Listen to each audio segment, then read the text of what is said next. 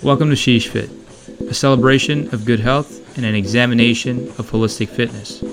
I'm your host, Ashish Thomas.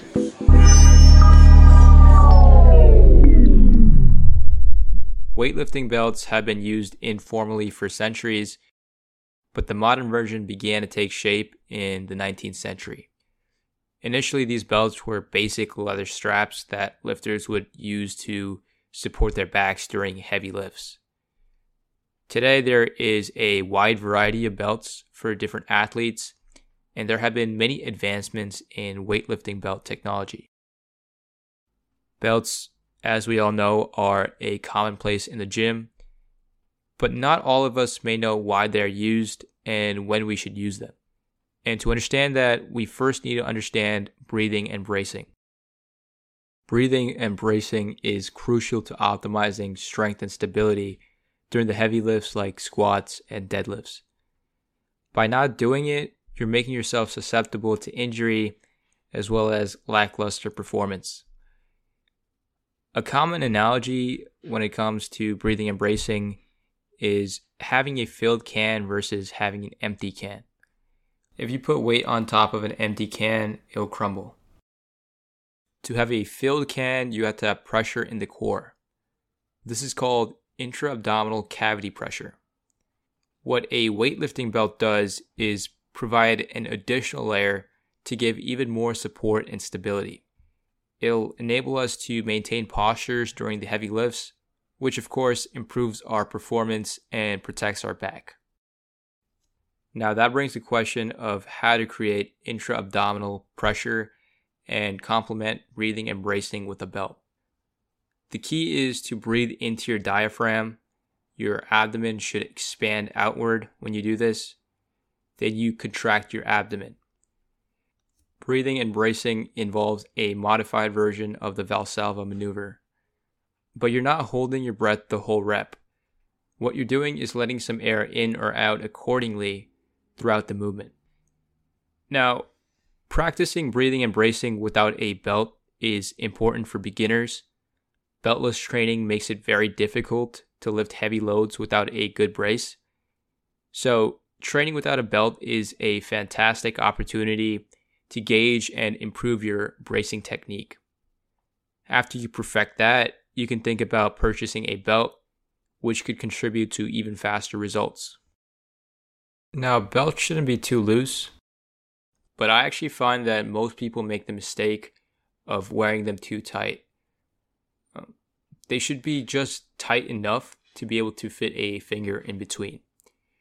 And you'll know if it's too loose if it's moving while you deadlift or squat. By the way, if you are having trouble getting into position for a deadlift, try loosening up the belt. Oftentimes, a tight belt can restrict you from getting into position. Now, for most people, the belt should be placed in the middle of the lower back. This would be right above the belly button. However, I should note that some people do wear them higher or lower. That's just really based on comfort, so you should adjust based on how it feels. Keep in mind that belts are worn when training at a high intensity and when users are seeking to progress in strength or power. Now, they don't necessarily have to be worn at all, but they're most applicable when you're trying to make gains. I will say that there's not really a need to wear them for isolation training. I know that there are bodybuilders that have belts on for the entirety of workouts, but belts are most important for deadlifts, squats, and pressing overhead. But I want to emphasize that you don't have to wear belts. Most people think that belts are necessary to avoid injury, but you can certainly prevent injury and get strong without a belt. It could probably even help to not wear a belt because they often give you a false sense of security and may encourage you to lift weights that are too heavy. That being said, for many people, the lifts that involve belts are often cornerstones of their routine. So, belts definitely have a place in most gym bags but the type of belt that a lifter uses will depend on their goals as well as their needs. Taller and bigger individuals should opt for wider belts, while shorter and smaller lifters should go for belts that are less wide. Belts also vary in thickness. A thicker belt from 10 to 13 millimeters restricts movement but offers greater stability. So, thicker belts are best for powerlifting and strength training. You can go with thinner belts if you're doing weightlifting or any form of resistance training that requires a lot of movement. The materials also make a huge difference. The classic leather belt is rigid and often used for heavy lifting. On the other hand, nylon offers more range of motion.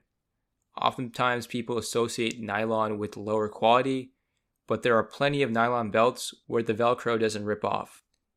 Still, the leather belts can last up to a lifetime, while nylon belts will probably only last for a few years. Choosing between a lever and prong belt is just based on preference. A prong belt is more common, but you can get a lever belt on faster. The problem with the lever belt is that you can't adjust the tightness from lift to lift without a screwdriver. So I personally don't see the point in using a lever belt. But overall, a good quality nylon or leather belt with a prong would work for most people. The most important takeaway from this is that whether or not you use a belt, you must breathe and brace properly for heavy lifts. Wearing a belt won't protect you if you don't do that. Maintaining rigidity and intra abdominal cavity pressure is what will keep your spine stable and prevent injury. But adding a belt can be good for improving performance.